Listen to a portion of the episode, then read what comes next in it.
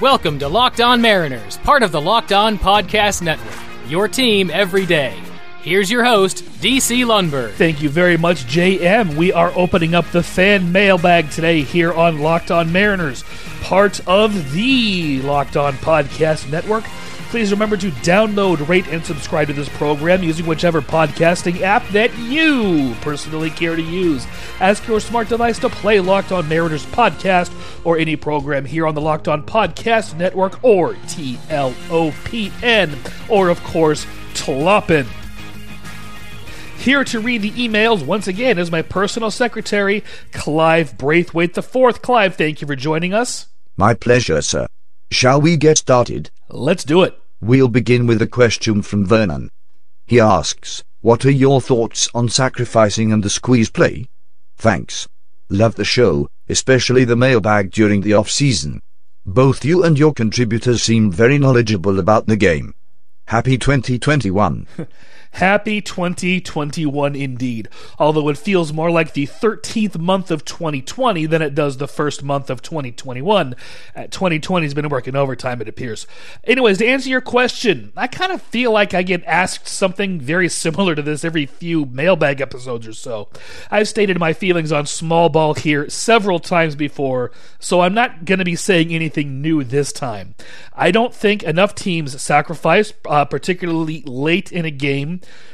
when an insurance run is needed and the meat of the order is not up. Also, I think a sacrifice is called for early in a game when there are two aces opposing each other and a low scoring game is probably going to happen. But there are so few bona fide aces left anymore that that point is kind of academic. Also, a sac bunt will not do much good if it's later in the game and you're down by a few runs. And there are few plays in baseball more exciting than a well executed squeeze play, especially if it's late in the game, very late in the game, last couple innings, and you're going to tie or take the lead. Bunting in general is a lost art, as is base stealing. I've said this all before. Uh, Clive, what's next? Our next message comes to us from someone who didn't leave a name or hometown. However, extensive research turned up that the email originated either from a high school library in Tuckahoe, New York, or from the federal prison in Yazoo City, Mississippi. Either way, the incarcerated fan asks, You often talk about bowling and curling. How did you get into these two sports? Well, I've been bowling my whole life. Not very well, and not very often, particularly not that often since I blew out my elbow several years ago. Um, but I've always enjoyed it, but I almost never watched it on TV. I started watching older tournaments on YouTube a few years ago and loved them. But again, I still didn't watch the current PBA on television very much. But at the beginning of 2019, I made a conscious effort to begin following the PBA and to learn about the current touring pros. And I've been following it ever since. I DVR all the broadcasts. I've really gotten into it. I started following the PWBA at the same time, but they did not have a season last year, which was really disappointing because they were going to hold a tournament in Spokane. However, they are slated to come to Spokane this August, which will mark the first time professional bowling will be in the Spokane area. I am really, really looking forward to that. As for curling, I was not exposed to it at all until I was in my 20s. I've always watched the Olympics. I've always loved the Olympics. And the first time I remember watching curling was at the Olympics. 2014, I think it was, could have been 2010 Pretty sure it was 2014, though. And that was fun. I found it interesting, but didn't really make that much of an effort to learn about it or follow it. Uh, John Shuster was a skip for the American Olympic team in 2014, and they were terrible. No other way to put it. Four years later, I decided I was going to watch all the Olympic curling coverage, coverage that I could. I'd been looking forward to it in the weeks leading up to the Olympics. And when I saw that John Shuster was skipping the American team again, I said out loud, they sent him back? Anyways, his team got off to a slow start as they had done the previous uh, two Olympics.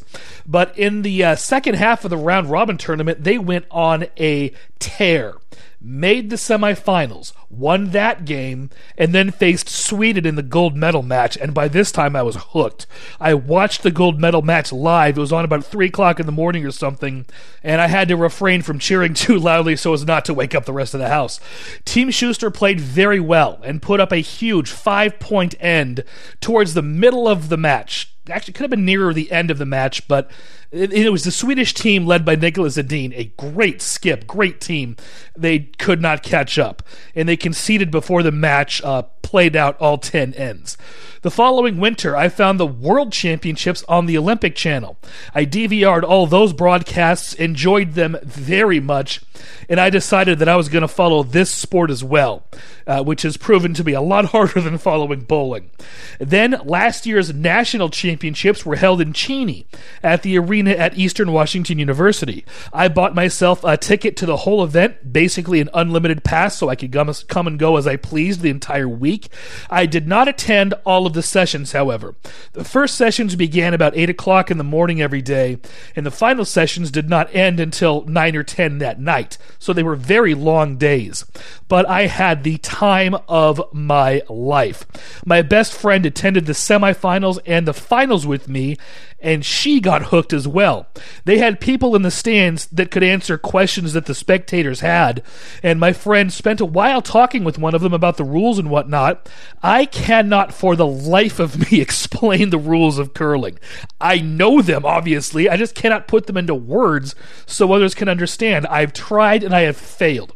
But anyways, the two of us, we signed up for a curling classes at our local curling club, but those got canceled because of the virus last year.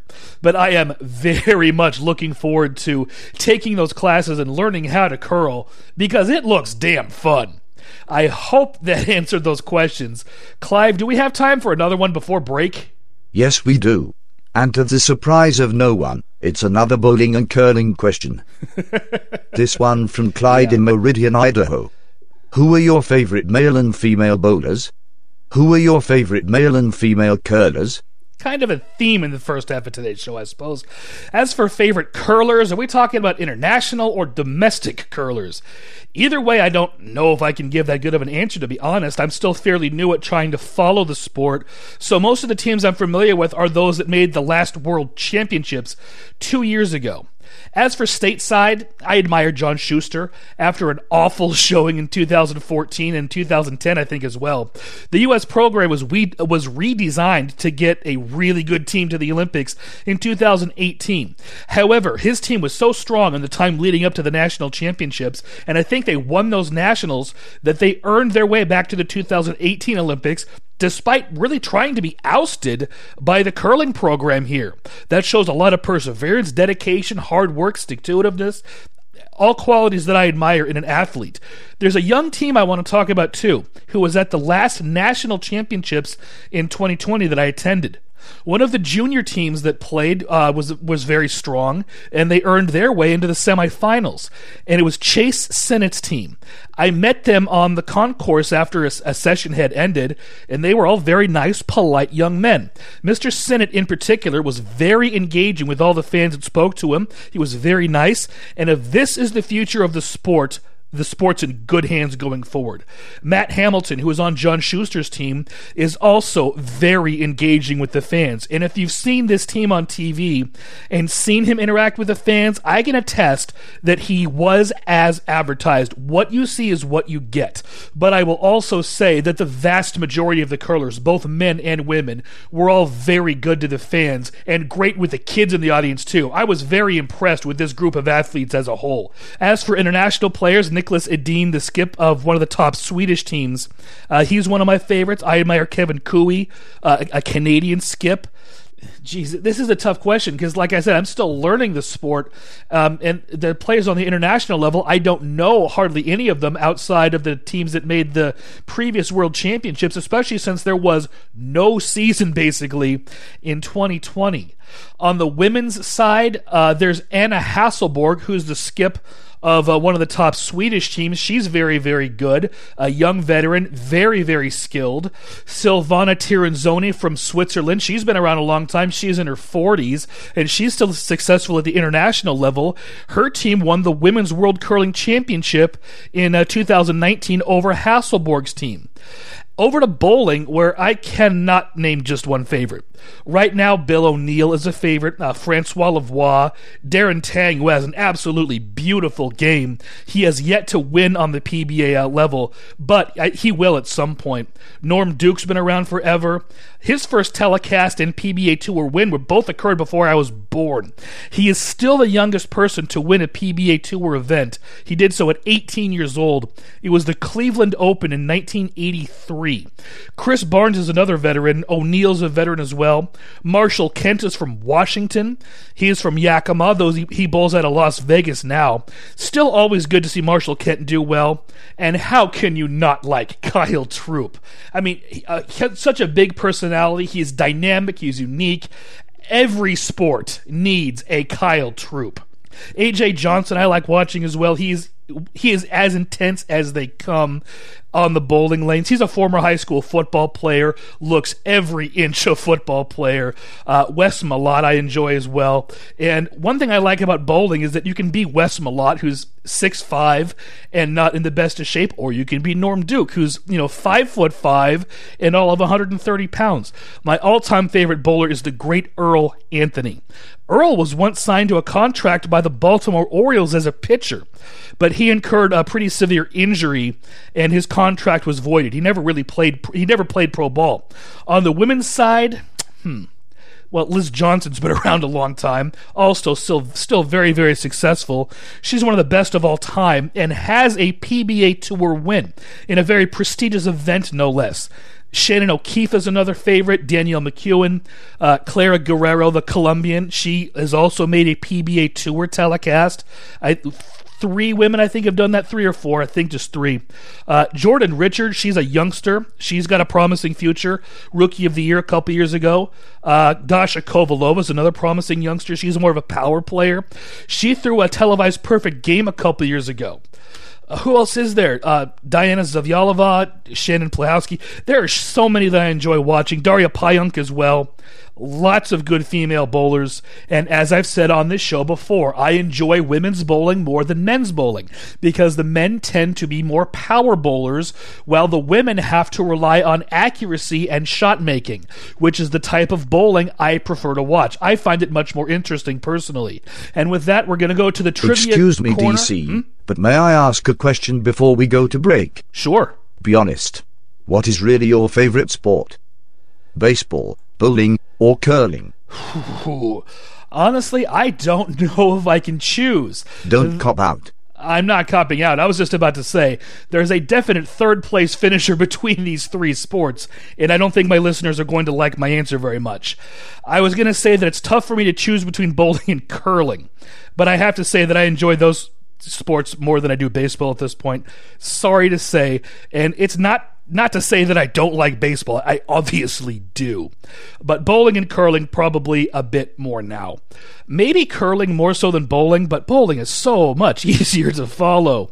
But at the same time, Clive, asking me that question is like asking me to choose between three of my favorite bands. It's a tough call. Uh, now for the trivia corner, and today it is a trivia question. Who was the first former big league baseball player, Major League Baseball player, to win a PBA sanctioned event? Yes, that is the question, a bowling question. I'll tell you the answer to that baseball and bowling question after this word from betonline.ag. Ladies and gentlemen, the NFL playoffs are in full swing. I think they're still underway at least. I really don't know if they've ended or not, quite honestly. My script still says uh, college uh, football, and I was told that that ended weeks ago. In any case, I do know, however, that the NBA and NFL, pardon me, NBA and NHL regular seasons are underway, and there's only one place that has you covered and one place we trust. That's betonline.ag, gang. Sign up today for a free account at betonline.ag. Use promo code LOCKED ON for your 50% welcome bonus. Don't sit on the sidelines anymore. Get in on the action. Don't forget to use that promo code LOCKED ON to receive a 50% welcome bonus with your first deposit. Bet Online, your online sportsbook experts. Visit our good friends and exclusive partner at at at betonline underscore ag to take advantage of the best bonuses in the business. Sign up for a free account and use promo code locked on for your sign up bonus. Hashtag betonline. The answer to the trivia question. The first former big leaguer to win a pba sanctioned event was former all-star pitcher john burkett. On august 18th 2019 burkett won the pba houston emerald bowl southwest challenge which is a mouthful. It was a PBA regional tour event. Not the main PBA tour, but a professional PBA sanctioned event nonetheless. He also bowls on the PBA 50 tour, which was formerly known as the PBA Senior Tour. Hey, if you got a question or comment, I encourage you to send it on over to lockedonmariners at gmail.com. I'll reply to it on the air in an upcoming mailbag episode. Questions and comments on any subject are welcome, obviously. I've been mostly getting questions and comments on uh, subject other than baseball during the off season, which is a-okay with me. I like answering those type questions. You can also send in just jokes, just silliness, anything you want to, lockedonmariners at gmail.com. Well, not exactly anything you want to. Please do keep it appropriate. This is a family show. My mom listens to this show. I'm not going to put anything on the air that's going to embarrass her. We will continue to answer your emails on the other side of this word from Rock Auto. RockAuto.com is a family business serving auto parts customers online for 20 years. Go to RockAuto.com to shop for auto and body parts from hundreds of manufacturers. Whether it's for your classic or for your daily driver, get everything you need in a few easy clicks delivered directly to your door. The RockAuto.com catalog is unique and remarkably easy to navigate. Quickly see all the parts available for your vehicle and choose the brands, specifications, and prices that you prefer. Best of all, prices at RockAuto.com are always reliably low, and the same for pros and do it yourselfers alike. Why spend up to twice as much for the same parts? Legitimate question. Why would you spend up to twice as much money for the same parts? Does you wouldn't do that, would you? No, no, no. So go on over to rockauto.com right now to see all the parts available for your car, truck, van, SUV, or crossover. Right locked on in their How Did You Hear About Us box so they know that we sent you. Amazing selection, reliably low prices, all the parts your car will ever need. rockauto.com.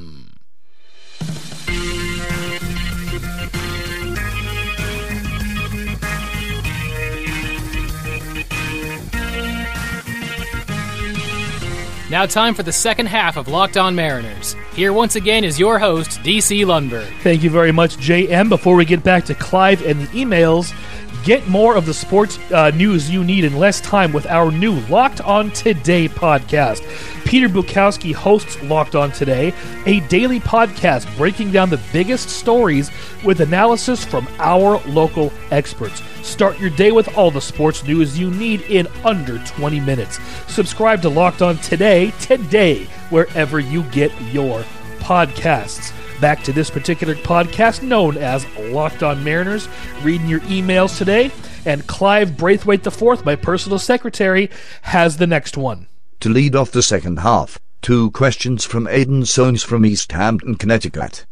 The second of his questions may be my favorite question in the history of this show, and you'll figure out why when I read it. He writes, How did you get into podcasting? Also, how did you meet your personal secretary, Clive Braithwaite IV? Yes, he asked about me, although he misspelled my name. But DC, I think that's your fault for not enunciating my last name very well. Hmm. He called me Braithwaite. B R A I T H W A Y, but it's Braithwaite. B R A I T H W A I T E.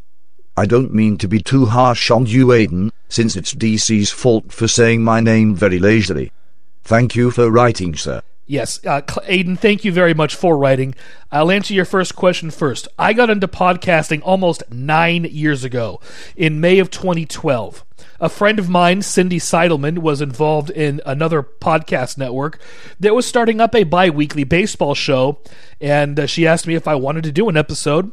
I appeared on that series' third episode and almost every single one from that point out.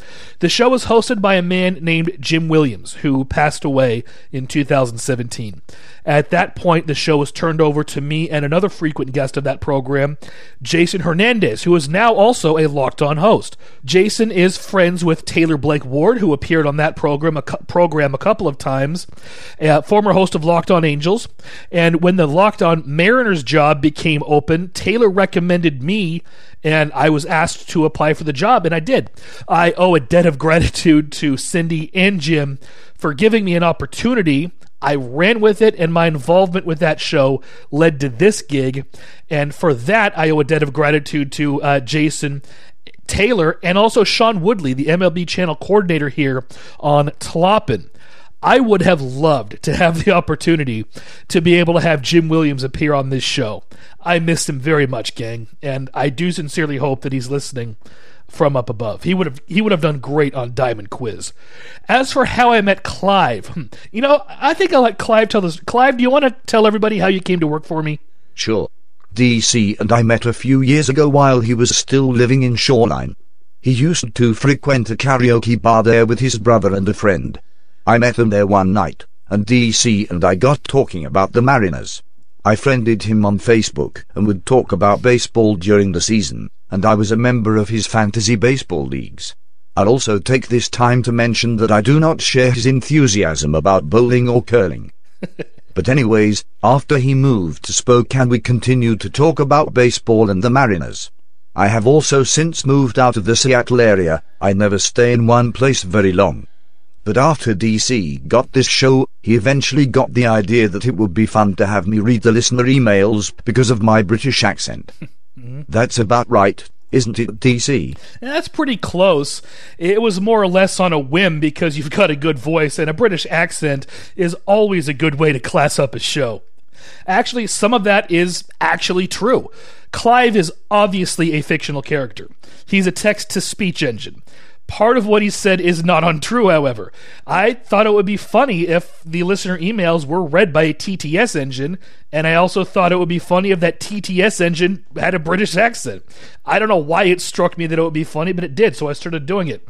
And the announcer on this program, Joey Martin, and I were workshopping names. We just tried to think of the most stereotypically British name we could think of, and we came up with Clive Braithwaite IV. Before I got a chance to use Clive in that capacity, however, I lost my voice because I had a really bad cold some t- few months ago. So I had to have him guest host an episode. And I thought that would be really easy. But it turned out to kind of be a pain in the ass because there are a lot of names that I had to fudge spellings with for him to say properly. And I also have to spell out numbers in a batting average or an earned run average. And I also have to fudge the spelling of my home city. Clive, if I uh, type the proper way to spell Spokane into your text field, how do you pronounce it? Do you have any idea how embarrassing it is to be exposed in that manner? You just explained that I don't exist. yes, but since you don't exist, you don't have feelings, so you can't be embarrassed. This is true. Whatever you make me say, I say. Mm-hmm. To answer your question, if you type S P O K A N E into my text field, I pronounce it spoken. At least I don't say Spokane. Yeah, Spokane drives people here up the wall. It is Spokane. Also, I can't have him really say anything about the Miami baseball team because for some reason he says Marlines, and he also pronounces St. Louis weird as well. Uh, Clive, is there anything to add? You know damn well there's nothing else to add. You just tossed to me to get out of having to segue out of this topic. uh, that is true, so just read the next email. Actually, we're out of time. Oh, well, I guess that's it then. Clive, thanks again for joining us. Always happy to do it. Excellent. Thanks for joining us today, ladies and gentlemen. Join us next time for some more baseball history, most likely, where I will be joined by Thelma Harper, Spike the Bee, and a smoke detector battery. Please remember to download, rate, and subscribe to this program. Look for us on any podcasting app that you can happen to think of. I hope you enjoyed this episode, ladies and gentlemen. If you have any questions you want to get in for the next email episode, lockedonmariners at gmail.com is the place to send those emails. Have a great day, ladies and gentlemen. Join us next time. This is Joey Martin speaking for Locked On Mariners, part of the Locked On Podcast Network.